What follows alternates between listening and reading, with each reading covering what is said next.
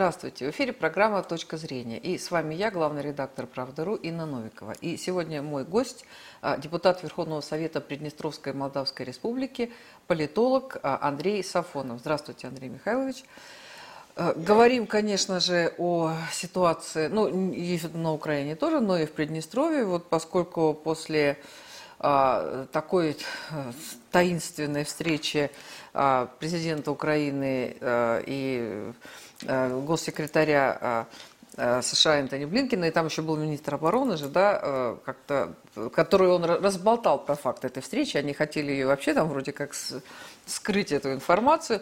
После этого началось обострение вот, и обстрел территории Приднестровской Молдавской Республики, и вот многие ну, говорят о том, что с одной стороны, американцы не понимают вот тактику а, вот этой специальной военной операции, и с другой стороны крайне заинтересованы подключить и вот э, Приднестровье тоже к этой, к этой ситуации, и что вот э, для того, чтобы как бы э, имитировать открытие второго фронта. Ну, в любом случае ситуация очень такая сложная. Как вы оцениваете ее? Что там у вас происходит? Расскажите, пожалуйста, Андрей Михайлович.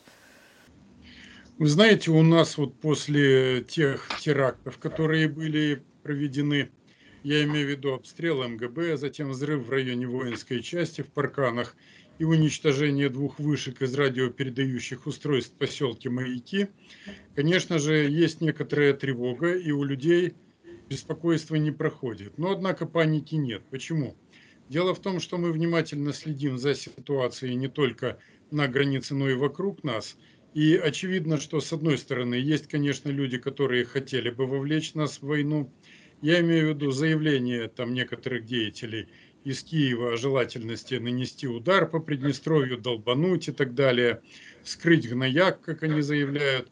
Но с другой стороны, даже вот за последние два дня было ли заявление Госдепартамента США, с одной стороны, и с другой стороны, шефа европейской дипломатии господина Барреля – Суть такова, что Молдова в ее международно признанных границах, а они считают и Приднестровье там же, должны оставаться территорией мира. Поэтому где-то, очевидно, кому-то и хочется, и колется.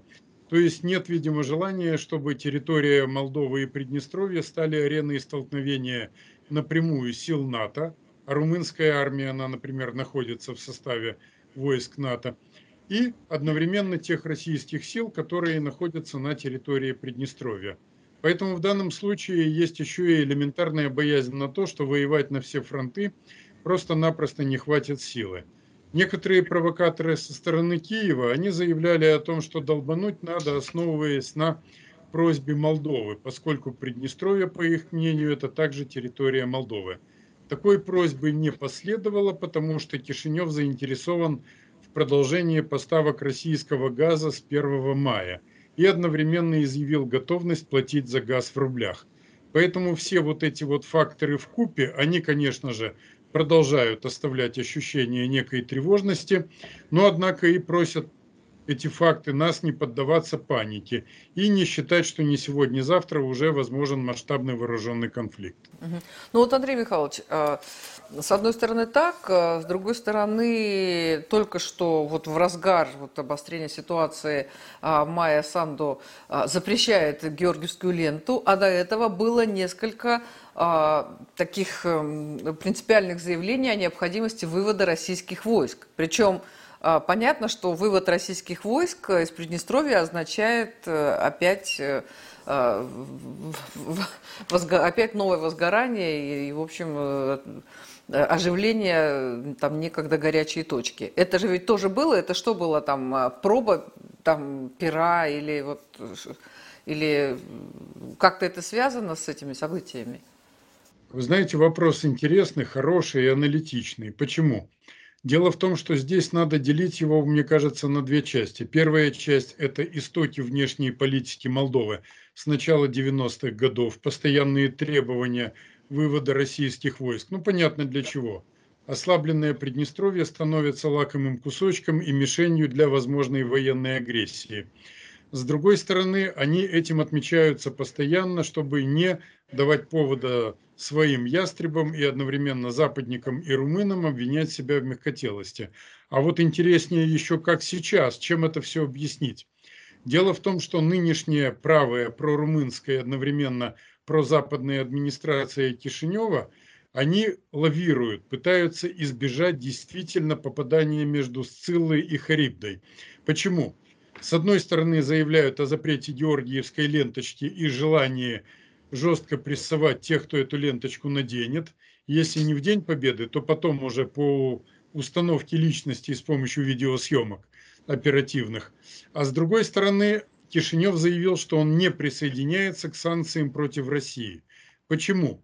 Не из излишнего, конечно же, альтруизма, а потому что руководство Молдовы по-прежнему, как мы уже говорили, опасаются а. Прекращения газовых поставок, б. введения со стороны России каких-то контрсанкций и в. попадания в список так называемых недружественных держав. Поэтому пока такое лавирование продолжается.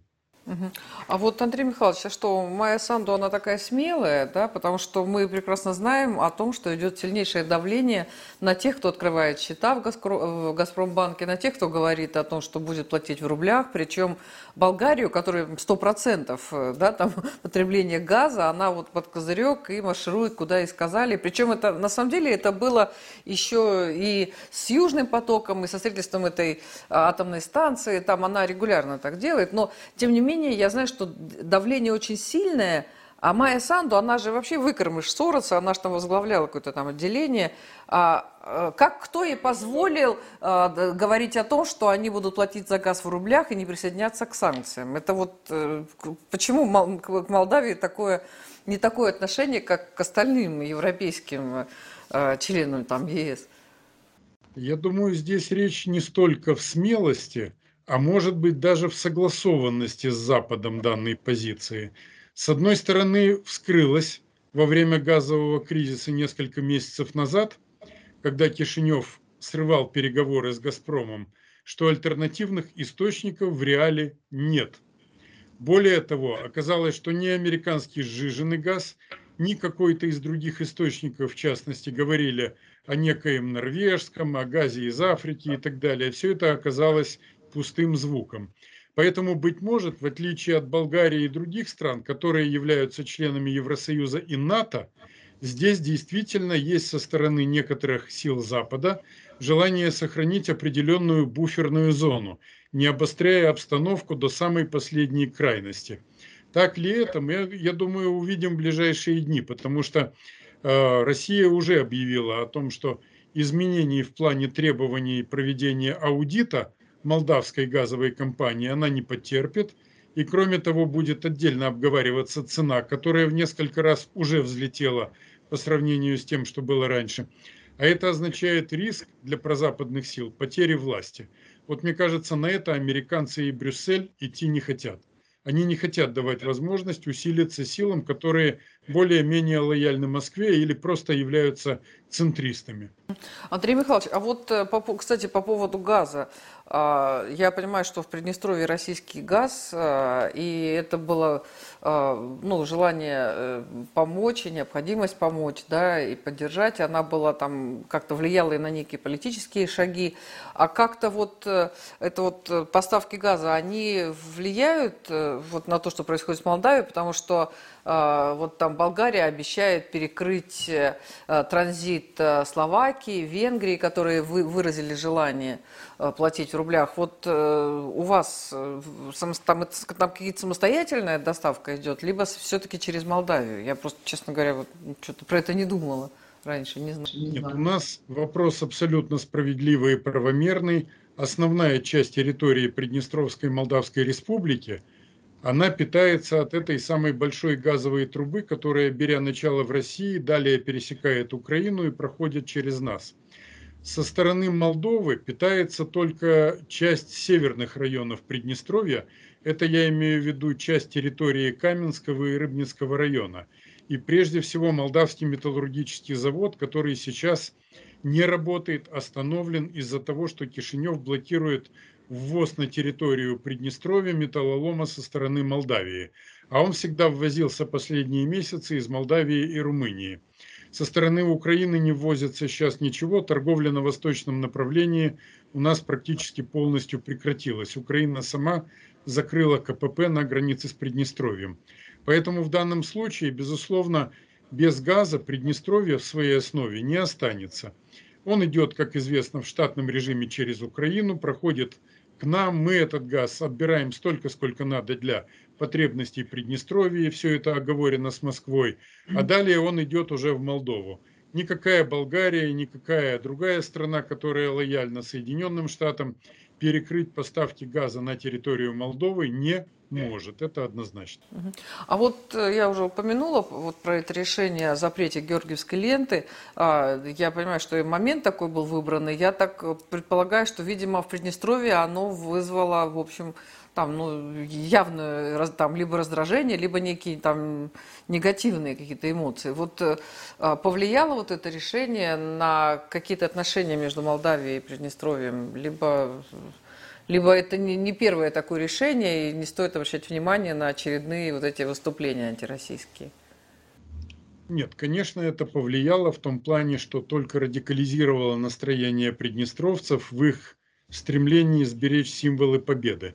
Дело в том, что там ведь дело не ограничилось запретом георгиевской ленточки. Речь идет еще и о запрете так называемых фильмов с милитаристским содержанием, которые, как там говорится, не произведены в странах, подписавших некую трансграничную конвенцию о производстве кино- и видеопродукции. И в данном случае это попытка заблокирования всех советских и российских фильмов, которые касаются Великой Отечественной войны. Естественно, как заявил наш президент, это вызвало неприятие, граничащее с отвращением. Но одновременно это, конечно, никоим образом не мешает нам делать все, чтобы, да, если надо и совместно с Кишиневым, стабилизировать обстановку настолько, чтобы избежать любого втягивания в конфликт, на что нас, как известно, толкают некоторые особо горячие и отмороженные головы комментаторы из Киева. Да, ну, к сожалению, сейчас время такого, уже вроде весна заканчивается, обострение многих горячих голов, там по всему просто по, по всему земному шару, остается только удивляться. Ну, я желаю, да, надеюсь, что и ситуация с Украиной тоже, в общем, как-то разрешится для, для нас благополучным образом, да, и и все-таки и, и надеюсь, что и Приднестровье, и Молдавия не будут втянуты вот в эту всю ситуацию и будут все-таки э, жить, развиваться, работать, строить и, и сажать вообще деревья и цветы. Спасибо вам большое. Спасибо большое. Да, это была программа «Точка зрения». Наш гость а, – политолог, депутат Верховного Совета Приднестровской Молдавской Республики Андрей Сафонов. Спасибо, Андрей Михайлович.